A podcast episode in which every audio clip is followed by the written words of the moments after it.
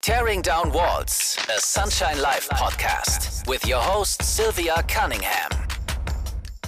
Hi, everyone, and welcome to Tearing Down Walls. Today, we're talking about a topic that's been dominating the news and many of our thoughts these days Ukraine. It's been over a month since Russian forces launched a full scale invasion of Ukraine. The Office of the UN High Commissioner for Human Rights says as of March 22nd, close to 1,000 civilians have been killed and almost 1,600 have been injured, although officials believe, quote, the actual figures are considerably higher.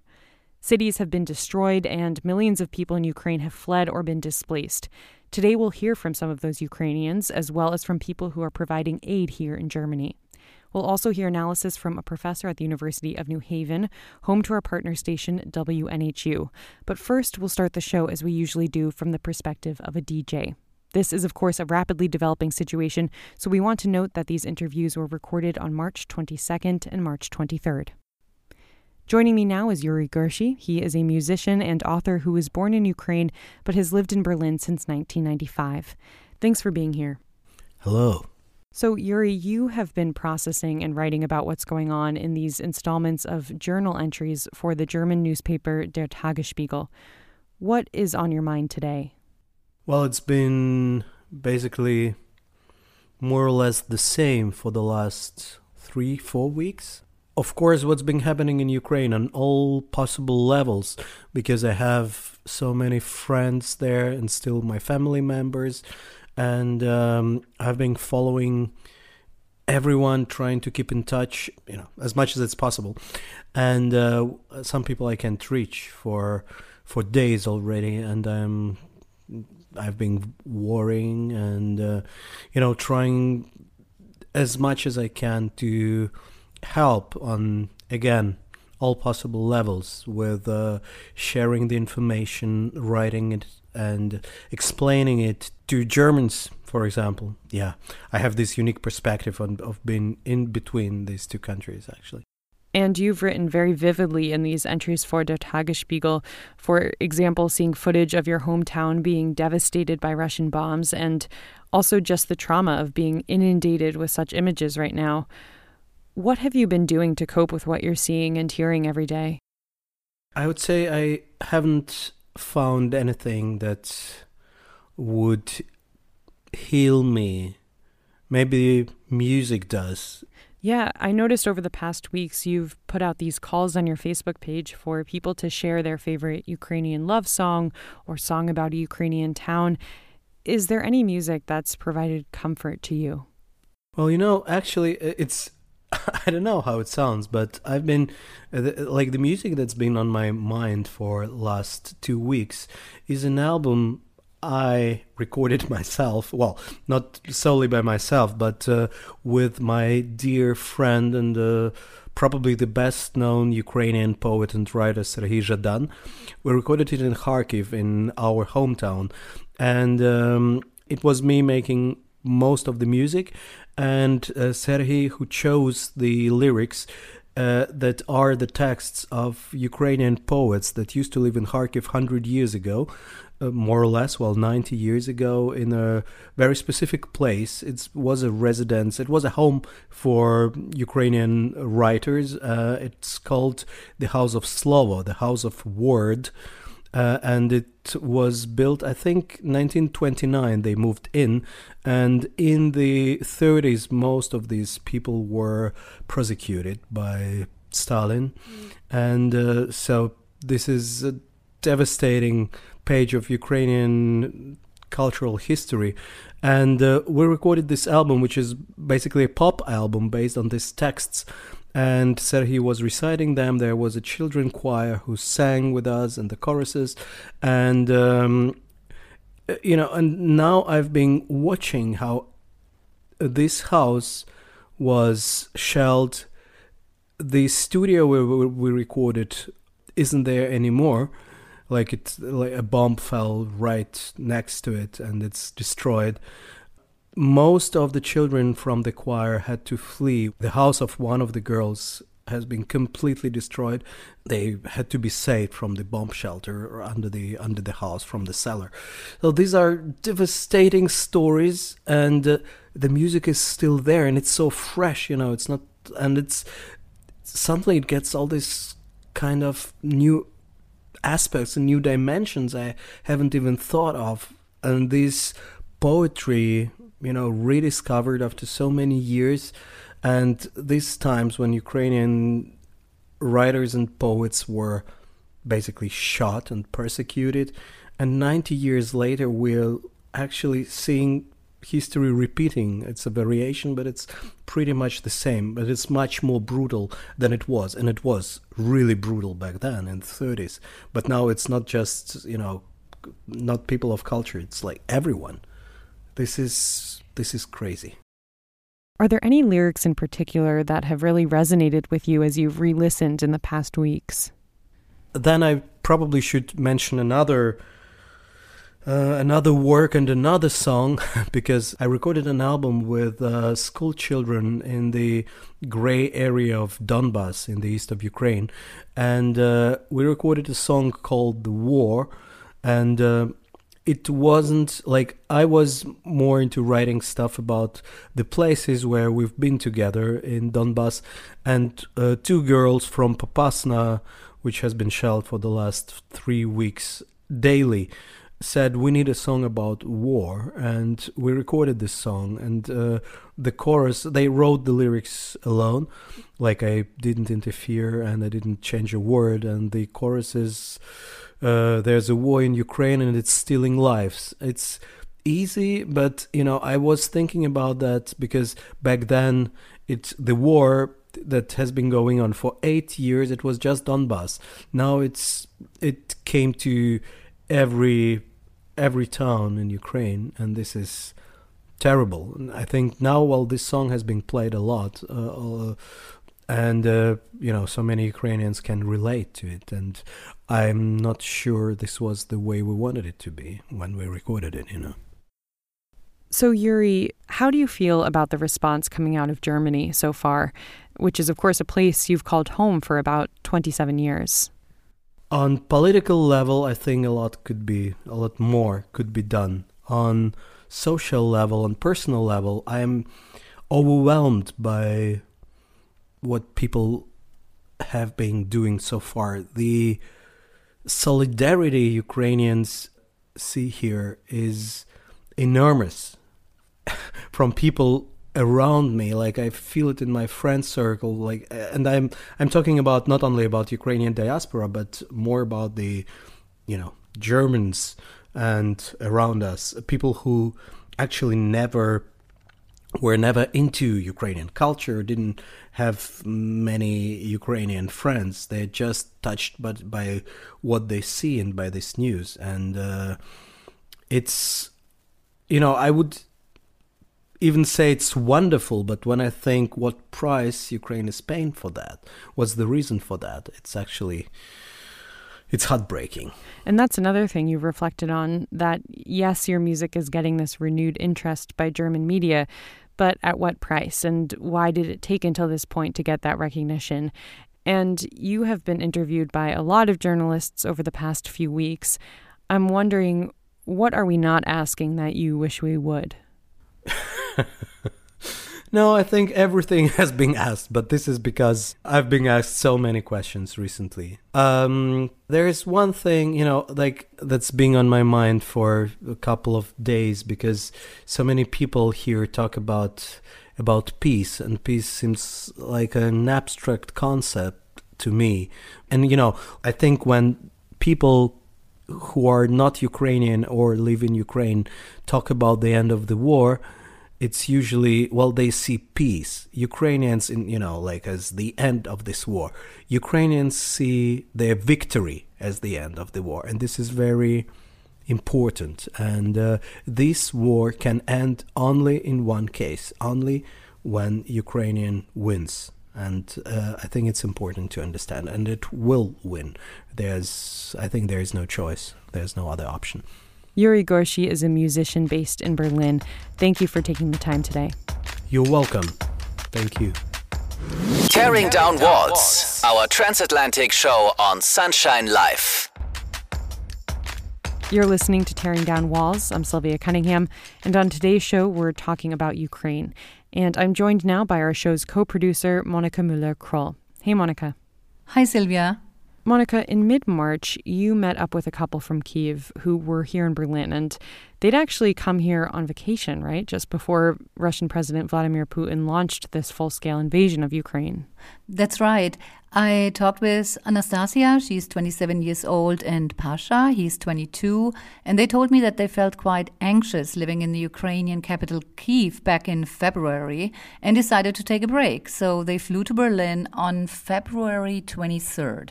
We were just thinking that maybe we would just go to Berlin for a few weeks and just, um, you know, because this really was very stressful to stay because everybody was talking about war and everything you could hear was war and war and war. My family, they didn't uh, think it was coming. They thought that I'm like too hysterical about that a little bit.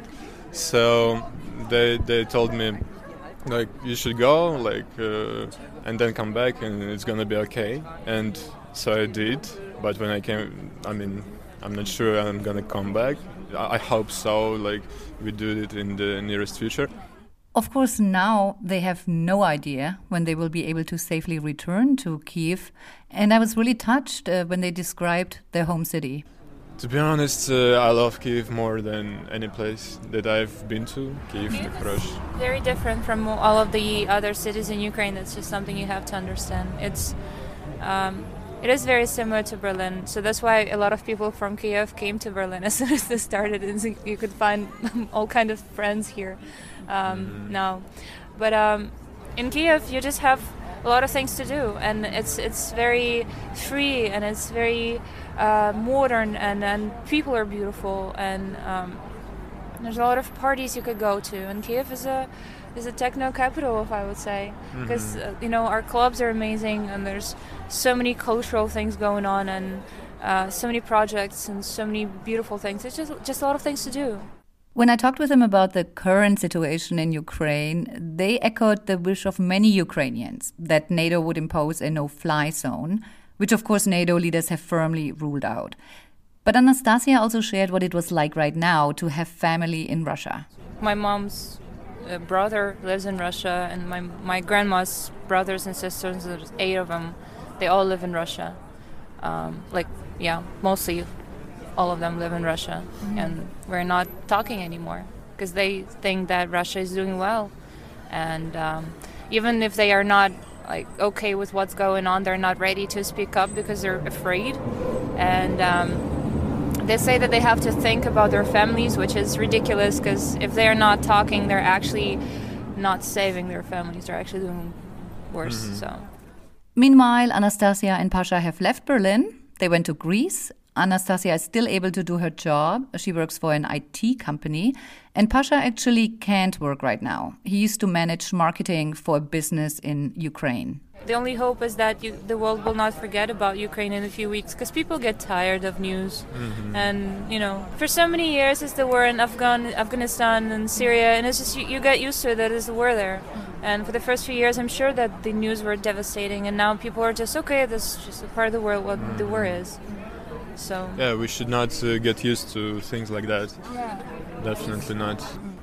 That was Pasha and Anastasia, a Ukrainian couple from Kiev who Monica spoke to earlier this month. Thanks for coming on, Monica. You're welcome. Tearing Down Walls, a Sunshine Live podcast. Since Russia's invasion on February 24th, an estimated 10 million people from Ukraine have been displaced. More than 3.5 million refugees have fled outside the country, mostly to Poland and other EU member states, including 47 year old Natalia. She's received assistance through Quarteera, an association of Russian speaking LGBTQ plus people in Germany. Svetlana Shaytanova is the press speaker for the group, and she provided translation as Natalia described her journey out of Ukraine. Uh, uh, Я уезжала с Николаева I left Mykolaiv uh, when uh, it was already heavily shelled. Uh, next to my house, a baking factory was demolished, and the petrol station, and the airport. So it was the, everything happened in the first day of the war. Natalia's neighborhood was being turned to rubble, but that was far from the only thing on her mind. Natalia has stage 4 cancer, and the treatment is very costly. She said her two sons were elsewhere in the country, working and earning money for the treatment, so she was alone at home when the war began. She explained the cancer center, where she was scheduled to receive her regular infusion the next day, had also been demolished. So she knew her best option was to head west to the city of Lviv and try to get treatment there.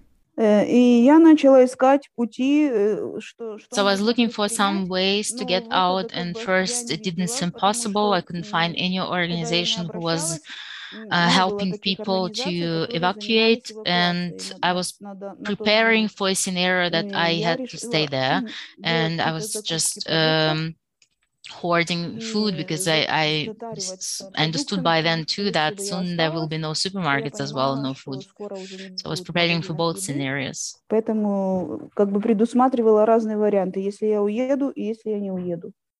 Every day she went to the train and bus stations to try her luck, and eventually she did get a seat on a bus to Lviv. And before she left, she went home, gave her keys to her neighbors, and told them that they should help themselves to the food that she had so far been stockpiling.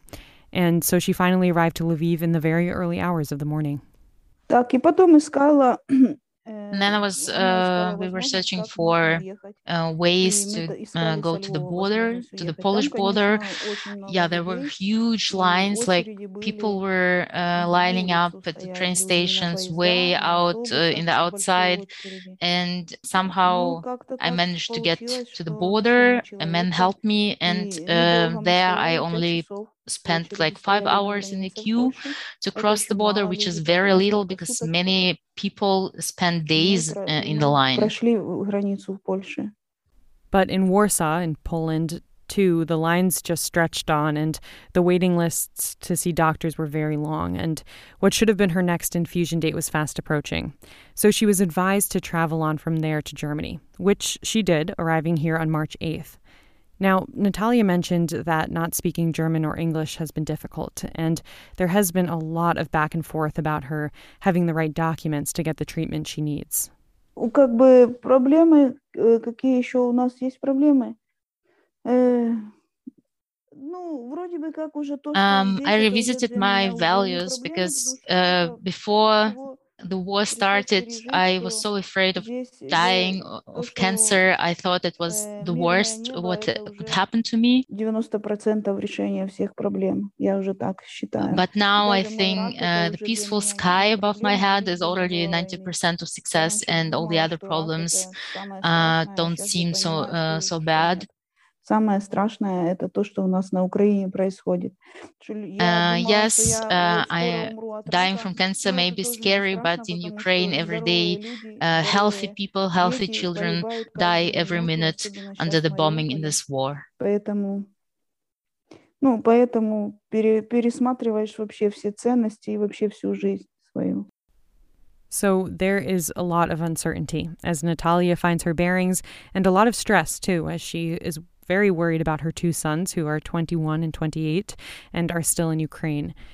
But she also told us that she's met some wonderful people along the way who have done everything they can to help cut through the red tape or translate, like Svetlana has been doing on this call. And now, Svetlana has lived in Germany for the past six years, um, but she's originally from Russia. And she told us how difficult it is to discuss this all with family back at home. She said they don't believe Western media or what she is telling them. She also told us about friends in Russia who are feeling a lot of shame and despair about what's happening, and others who just stay out of it because they feel they can't change anything anyway. So many people are not very informed about what's happening. So many people are just very uh, angry uh, at the sanctions which were imposed by the West uh, on Russia. Uh, I mean, they're uh, everyday life uh, has changed and they are feeling very mad about that. And I'm feeling mad because of the fact that that's the only thing they are feeling mad about. We will be checking back in with Svetlana from Quarteera and Natalia over the coming weeks to hear more about how everything's going. In the past weeks since Russia's attack on Ukraine, there has been a groundswell of support for Ukrainians. Many organizations in Germany have shifted the work they do to focus on providing aid, including the German Polish project Kulturzug, or Culture Train. And joining me now is artistic director Oliver Spatz. Oliver, thanks for taking the time. My pleasure. Thank you for having me. The Culture Train is a train connecting Berlin to Wrocław in Poland. It's been running since 2016 when Wrocław was named the European Capital of Culture. And the way it usually works is the train is essentially this vehicle for art, and passengers will hear live music or there will be dance or readings happening while on the journey. But since the Russian full scale invasion into Ukraine in late February, culture has been put on the back burner. Can you explain what you're doing now with the culture train? When the war broke out, when the invasion started, uh, we were thinking, what can we do? Shall we adapt the program or something? And we have two so-called moderators uh, from Ukraine on the team since uh, about three years. Those were migrants living in Wrocław, and they said, "Well, best thing would be you would bring us goods so that we can uh, support refugees in Wrocław, and on the way back, you take refugees that don't want to stay in Wrocław in Poland uh, to Germany, so they can either stay in Germany or continue." Um, so we said, "Okay, let's see." And uh, but it was not complicated. It was uh, you know we had the time slots that we had anyways. The train is going Friday, Saturday, and Sunday, and uh, so we started. So that was very different experience because the train was let's not say empty on the way to Wrocław, but there were only very few passengers. Of course, you know, it was beginning of March and tourism is very slow and this is our main target group usually, culture tourists. And those people are not on the train so much in winter times anyways. But on the way back, we were packed up with refugees, and this is basically women and their children, and um, they were very happy to have the, to take this offer. And uh, we um, took about half of them to Cottbus, which is on our regular way, and uh, the other half of passengers went to Berlin. And mind you, of course, in the beginning there was really very few infrastructure on refugee aid um, so, you know, we uh, talked to the city of Cottbus and they said, we have to do something. So they installed on this very first weekend, uh, like a first aid, you know, doctors coming to the platform, uh, volunteers guiding people to places where they improvised coffee, tea, uh, a little bit of sandwiches and stuff. And um, over the last three weeks, this has really become very elaborate, very intense because uh, on the second weekend, the German rail decided to uh, start this train on daily basis. Can you describe what the mood, what the energy is like on the train? Because I can imagine it's a pretty stark difference to what it usually feels like on these journeys. Usually, this is a train full of, let's say, positive energy because people are happy to go to capital of culture, now we have really the opposite. This is not people voluntarily traveling to experience another city. This, these people are forced to leave their homes. So it is women basically. It is very small luggage. Sometimes people take more luggage for a weekend on the train to spend in Wrocław than what I saw uh, on the culture train now. On the other hand, they take their animals, you know, dogs, cats, uh, even some guinea pigs. I saw a parrot on the train.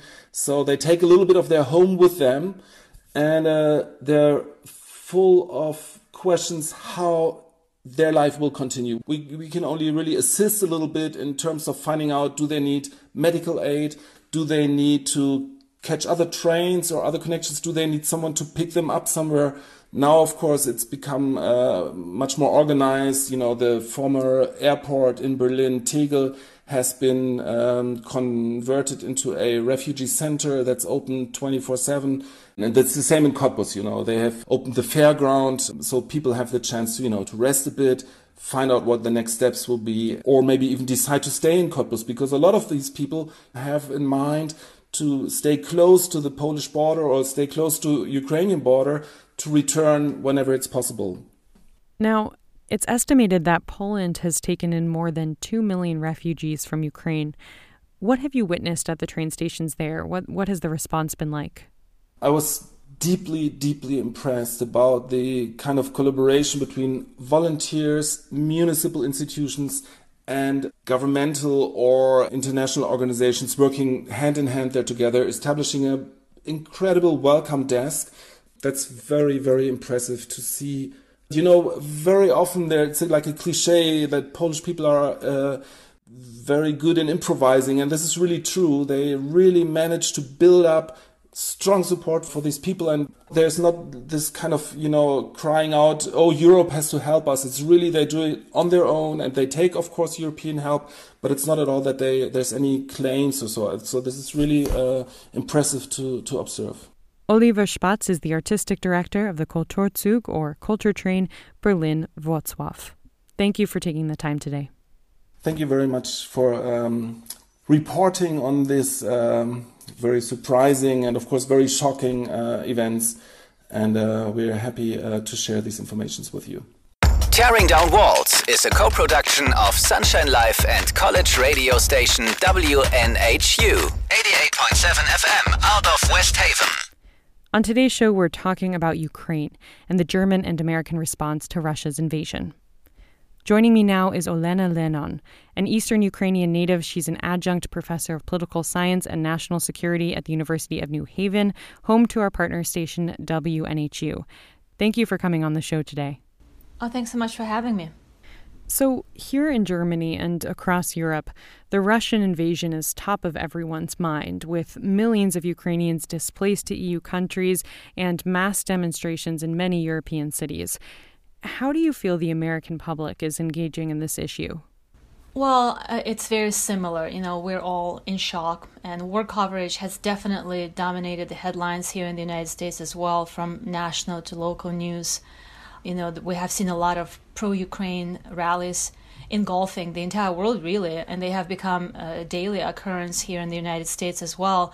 We also have a quite active and sizable Ukrainian diaspora here on East Coast uh, you know, between uh, New York, uh, Washington, D.C., Boston. Um, there are a lot of students here too that are organizing uh, these rallies. So it's been quite impressive and overwhelming in many ways too, as as people are responding to this to, to this horror that's unraveling in Ukraine. And you're not only an expert and professor in this field, but you're also from Ukraine. What kinds of questions are your students at the University of New Haven asking you?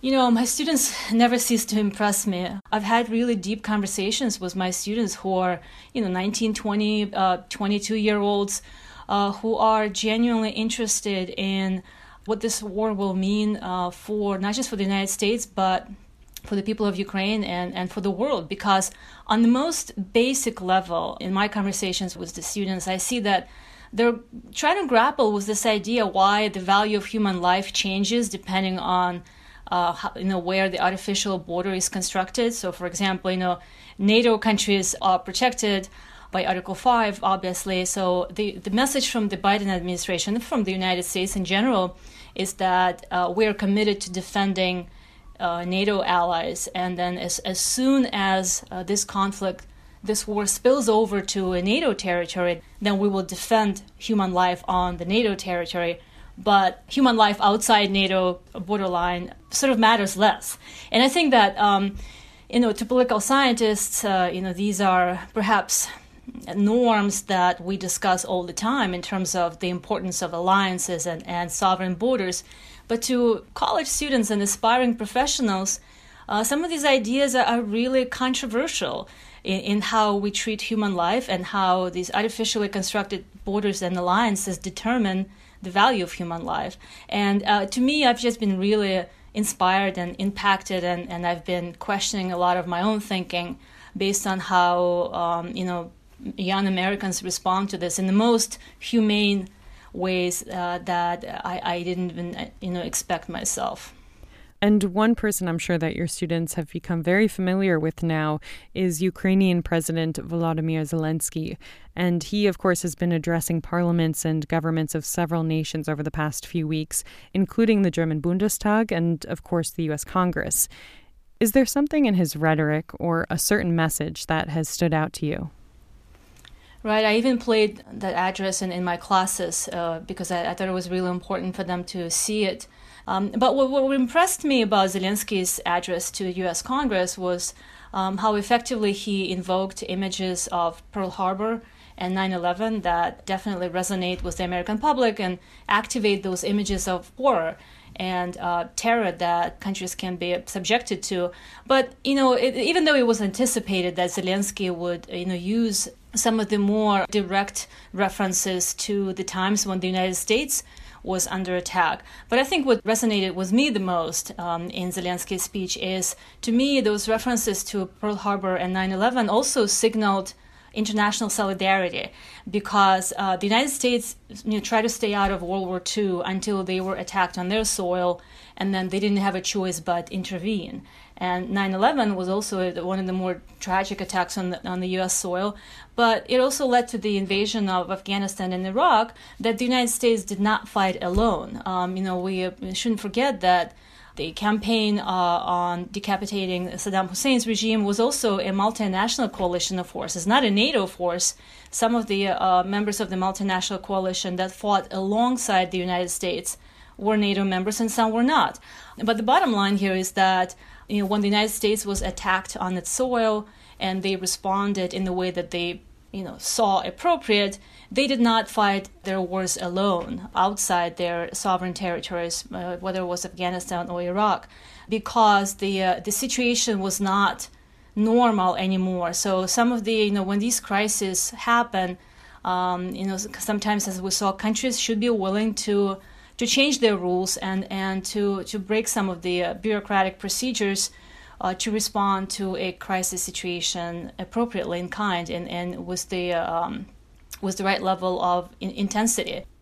So, I have been paying very close attention to the words that you've been using because you've tweeted before that there are certain phrases that you avoid using, like moral authority or Russia's playbook or international community. And if you do accidentally use these words in your analysis, you'll donate to a Ukrainian charity. So, these are buzzwords that we've all heard. Why do you say they're not useful? So I find those words unspecific and unhelpful and sort of intellectually lazy because uh, they're catch-all phrases that remove any intellectual responsibility from uh, understanding the nuances uh, of, of, those dynamics. So, for example, when we say things like international community, for example, the, the, the international community, uh, you know, stands with Ukraine or, or condemns the Russian invasion.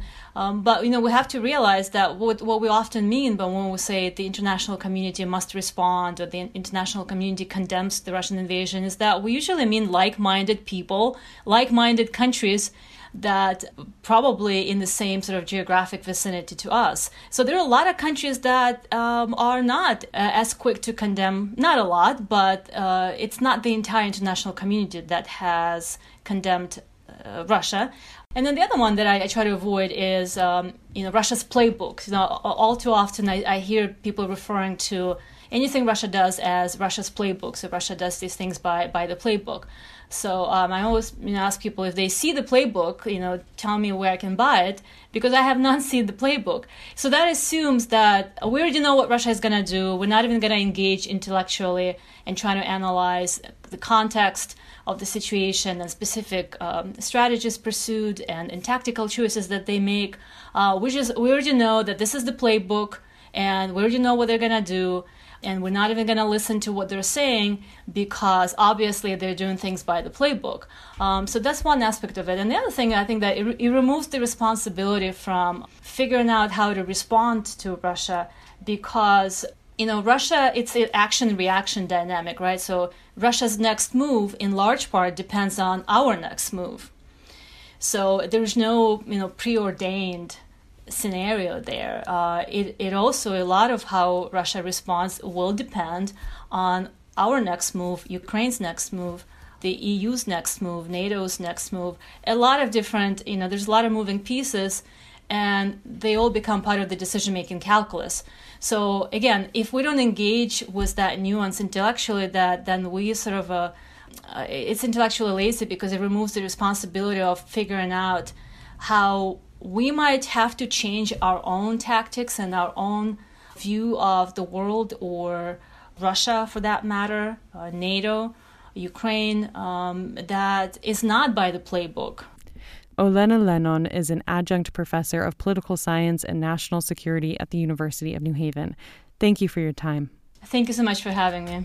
And as a reminder, because this is such a rapidly developing situation, the interviews you heard in today's show were recorded on March 22nd and March 23rd. Tearing Down Walls is a co production of Sunshine Live and WNHU at the University of New Haven. I'm Sylvia Cunningham. This show is produced and edited by me and Monica Miller Kroll. We come out with a new episode every month. Thanks for joining us. Until next time.